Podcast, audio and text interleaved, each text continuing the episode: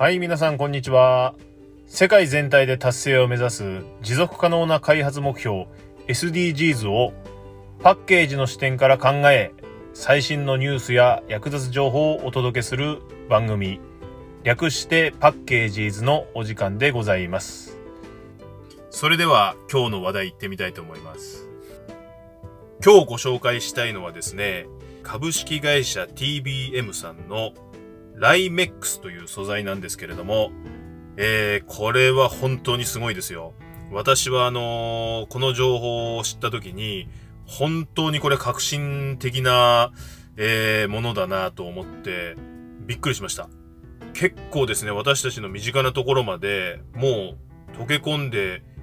いるんですよ。で、ちょっとこれ事例を紹介していきますけれども、一体これライメックスって何ぞやっていうことなんですけれども、えーとですね、簡単に言いますと、これ原材料が石なんですよ。はい。石というか、まあ、石灰石と言われるものなんですけれども、これをですね、えー、使って何ができるかっていうと、プラスチックの代用品として利用することができるんです。なので、えー、まあ私たちの身近なところでいくと、あのトレイありますよね。プラスチックのトレイ。ああいったものもできますし、えー、レジ袋の素材として使えると。実際これですね、あの、羽田空港のショッピングバッグとかにもすでに採用されてるんですよ。知らぬ間に皆さんがもうあのお手に取ってる可能性っていうのは全然あって、えー、これはですね、今どんどん広がってきてますね。で、プラスチックだけじゃなくて、紙の代用品としても使えるんですね。で、これもすごいですよ。あのー牛丼の吉野家さんとか、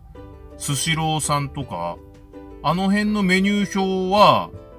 このライメックスの素材を使ってるんですよ。割とですね、触ると結構独特な感触があって、知ってしまうと、これもしかしてってなるような感じでわかるんですけれども、で、これがどう SDGs に寄与してくるかと言いますと、やっぱりですね、先ほども言いました通り、割と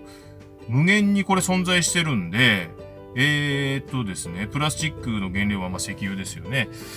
えその辺の使用容量を減らせますし、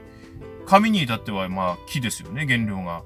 その辺の、えー伐採を減らすこともできると。で、これですね、ライメックス自体は非常にあの、再利用価値も高いんで、どんどんあの、循環リサイクルもできると。むちゃくちゃ SDGs 向きの素材なんですよ。なんで、これ公式サイトによりますと、8つ、SDGs の中で8つの項目に貢献が可能と。こういったものを、やっぱりどんどん皆さんに認知してもらって、使ってもらって、一人一人の意識っていうのを変えていくことが、ひいてはやっぱり SDGs 全体の達成につながっていくと。はい。こういったですね、本当革新的な素材とかニュースっていうのはまだまだありますんで、えー引き続き、えー発信していければと思います。それでは次回の放送もぜひ聞いてください。ありがとうございました。